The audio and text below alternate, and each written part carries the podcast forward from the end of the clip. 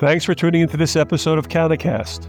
I'm your host, Eric Altstadter, Eisner Amper's National Cannabis and Hemp Practice Leader. Please welcome my guest, Allen Wilen, National Director of the Financial Advisory Services Group at EisnerAmper. Large enterprises, privately owned companies, and high net worth individuals that face near and far term accounting issues turn to Allen's group at EisnerAmper for comprehensive audit, accounting, advisory, consulting, and tax services. EisnerAmper represents enterprises of every form, ranging from sophisticated financial institutions to startups, to global public companies and middle market enterprises, as well as high net worth individuals, family offices, non for profit organizations, and entrepreneurial ventures across a variety of industries.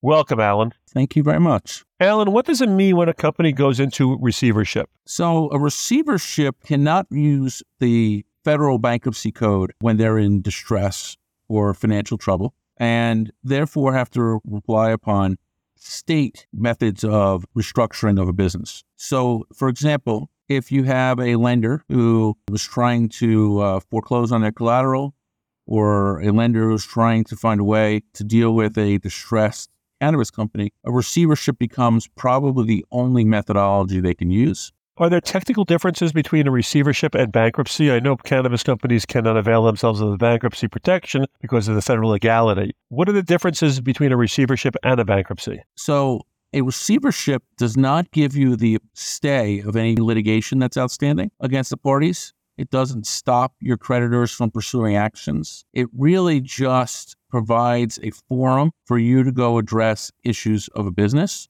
It doesn't give you the same protections that a bankruptcy would give you. And why isn't bankruptcy available to companies in this industry? Is it just the federal illegality or are there other issues? It's the federal illegality. Although there is some recent case uh, that's flowing out of the state of California where a cannabis company that was shut down was able to avail itself of the bankruptcy code. However, the United States Trustee's Office that oversees the bankruptcy process has filed an appeal of that decision by that bankruptcy court under the issues of illegality of, uh, of cannabis. Does New York or New Jersey do anything differently than any other states regarding bankruptcy receivership laws? Nothing different under the receivership laws in those states versus other states. It's really a, a simple process, although I will tell you that the state of New Jersey, in my experience, has better success with this process than some other states because the judges are looking for a solution to a problem that otherwise would be in a bankruptcy court. Can a company come out of receivership, or does receivership mean the end of the enterprise as we know it? Effectively, it's the end of the enterprise. But what happens is oftentimes you'll see a receiver take the business and sell the business out of the receivership without the liabilities coming with it. And in essence, the business continues on, but with new ownership.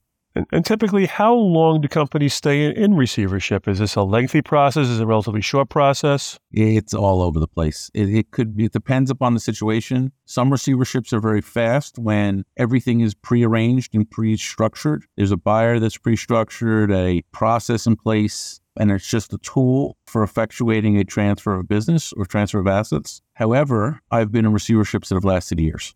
Can a receivership be used to help the cannabis company rehabilitate its finances? Not really. It's really used as a tool when you've come to the end and you're trying to do, figure out how to either transfer the assets or liquidate the value of the asset for purposes of paying debts. Besides cannabis companies, are there other industries that have used receiverships and experienced positive results? Yes. I mean, quite frankly, the one that comes to mind is real estate. There are receiverships done in real estate on a daily basis. It's a very effective way of doing the real estate transfer in without using the bankruptcy system, which is very expensive and time consuming. Now, and you're acting as a receiver in a cannabis company, we'll get into that in a little in a little while. But how different is it acting as a receiver in a cannabis company compared to acting as one in a I, I was going to say a less volatile industry, but I think that all the industries are volatile, but certainly maybe a legal industry is a better way to phrase it. Well, the, the biggest issue is is getting statewide cannabis review commission approval. You have to get background checks done. You need to go through the entire fingerprinting process, criminal background check as a receiver,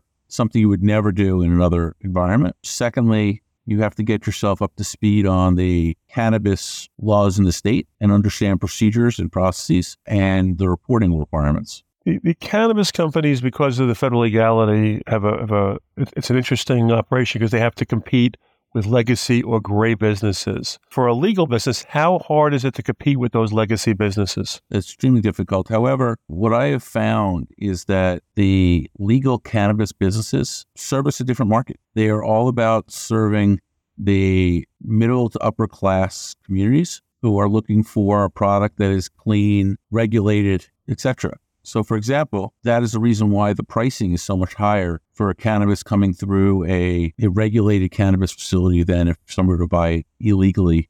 It's interesting when I, you know, you walk around Midtown Manhattan and there is a dispensary almost on every corner, it feels like. Yet in the state of New York, there, I think there are 23 or 24 legal dispensaries. So all these other dispensaries are illegal, but they're popping up left and right. They are very contested issue. Obviously, you can't walk through the streets of New York without smelling cannabis. And the city has to figure out a way to address it, or else the regulated facilities will cease to operate. A lot of those facilities apparently are organized and, and supplemented their product illegally from third parties. How is a receiver selected or appointed?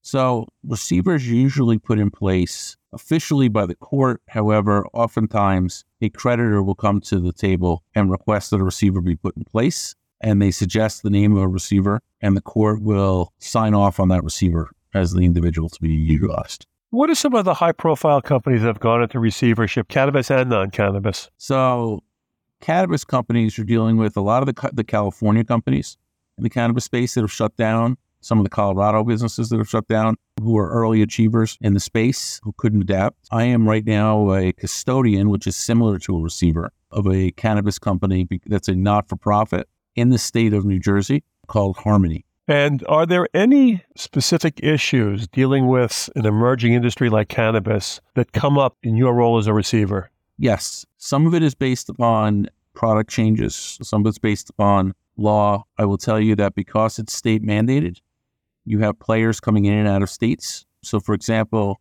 New Jersey is a very hot state right now for cannabis companies coming into it for a number of reasons, one of which is fairly early in the adoption cycle. Number two is because there are so many towns in the state that are not allowing dispensaries, especially in the northern part of the state, you're finding those that open up in the northern part of the state have a much larger scope of customer base than you might have in other parts of the country.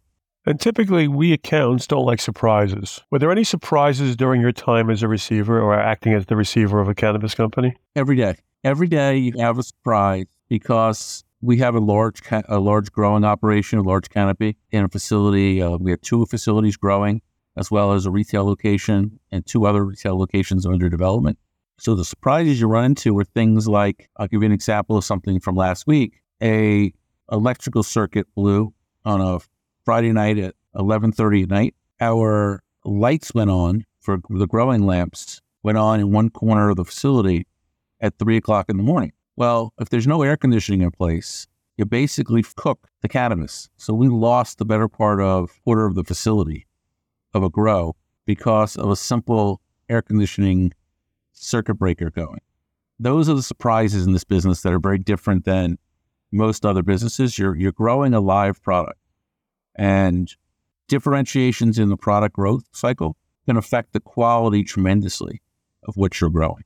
One of the things I read to the, in today's newspaper was the concern that there aren't enough dispensaries for the cultivators to sell product to. And that's why some of, I'm focusing on New York State in particular. New York State is opening up the marketplace to more future dispensaries and more licenses. Do you find that with this company that you're having it's a problem to find outlets to sell product? Yes. So we're running into a problem, which is I'll give you an example. The wholesale price of a gram of product is about $13 a gram. Wholesale at retail, it's 65 I can't find enough places to sell the product. So, you know, we're sitting with a couple million dollars of inventory and we continue to grow and just building up inventory Uh, for everybody that's listening, for the way the rules read now, cannabis, there's no interstate commerce in cannabis, though there is discussion about having some states allow that to happen. But typically, there is no interstate commerce. So this, the product has to be cultivated and consumed in the product that's it's cultivated, sold. So that, that becomes an issue is, is whether or not there's enough there's enough distribution marketplace to sell product. Correct. And one of the things you'll see in New Jersey, and I think New York probably has a similar issue, although New York's slightly different issue. New York's New Jersey's issue is that it's taken a long time to get through the licensure process for retail operations to sell. Once those retail operations get up and selling, the wholesalers will be able to push their product out the door. I think that there was a lot of wholesale operation, growing operations built and not enough retail operations that got up and running because of the towns in question where you would sell this product didn't want it. This is not a product that sells in it has to sell in a upper middle class community is where you want to be located. That impacted the process because many of those communities didn't want dispensaries in them. In New York State, you have a slightly different issue because New York State has, especially upstate New York, a large number of hemp growers who have now tried to convert their product. So they already had the fields in place, they already had the facilities in place, ready to go. And that's caused that problem, along with the fact that, for example, as you said earlier, there are only 20 plus licenses in the state to sell to, and they can't sell to these what I'll call illegal locations under their state charters. Allen, my last question is what is the one thing you would suggest a cannabis company now to do to prepare for the future? Put in controls, put in systems. They are notoriously bad at accounting systems, internal inventory control systems. Yes, there are seed to sale systems in place in these locations, but that doesn't help you control, understand and control what I'll call cost accounting. When I ask people what it costs to produce the product, they struggle. There's no way of knowing what it costs. They look to the fact that they can sell their product at whatever the market is at that point in time. And my comment to everybody is, how do you know you're making money selling the product if you don't know what it cost you? Allen, as an auditor, what you say is music to my ears. Controls are so important, especially in this industry, which is so focused on cash because you still can't accept credit cards for sale of product. And MasterCard recently left the industry as far as debit cards. So you're in a cash business basically. And without having good internal controls over your cash function, all your other functions, it's really hard to, to be successful. It's inventory and cash. I will tell you that we have more cameras than I've ever seen anywhere in my life in this facility to track product because it's so easy for product to just walk out the door that we have controls in place related to that. We have controls related to the cash that we have come to the front door that is the part that puts me uh, in a very difficult spot every night. We have safes. we have security guards that are armed. It's a different kind of business, and you have to know what you're getting into. Well, thank you, Allen, for joining us today, and thanks for listening to CannaCast as part of the EisnerAmper podcast series. Visit www.eisneramper.com slash cannabis for more information on podcasts and for more information on Allen Wilen and myself, Eric Altstadter. Join us for our next CannaCast podcast where we'll discuss other budding issues. Thank you.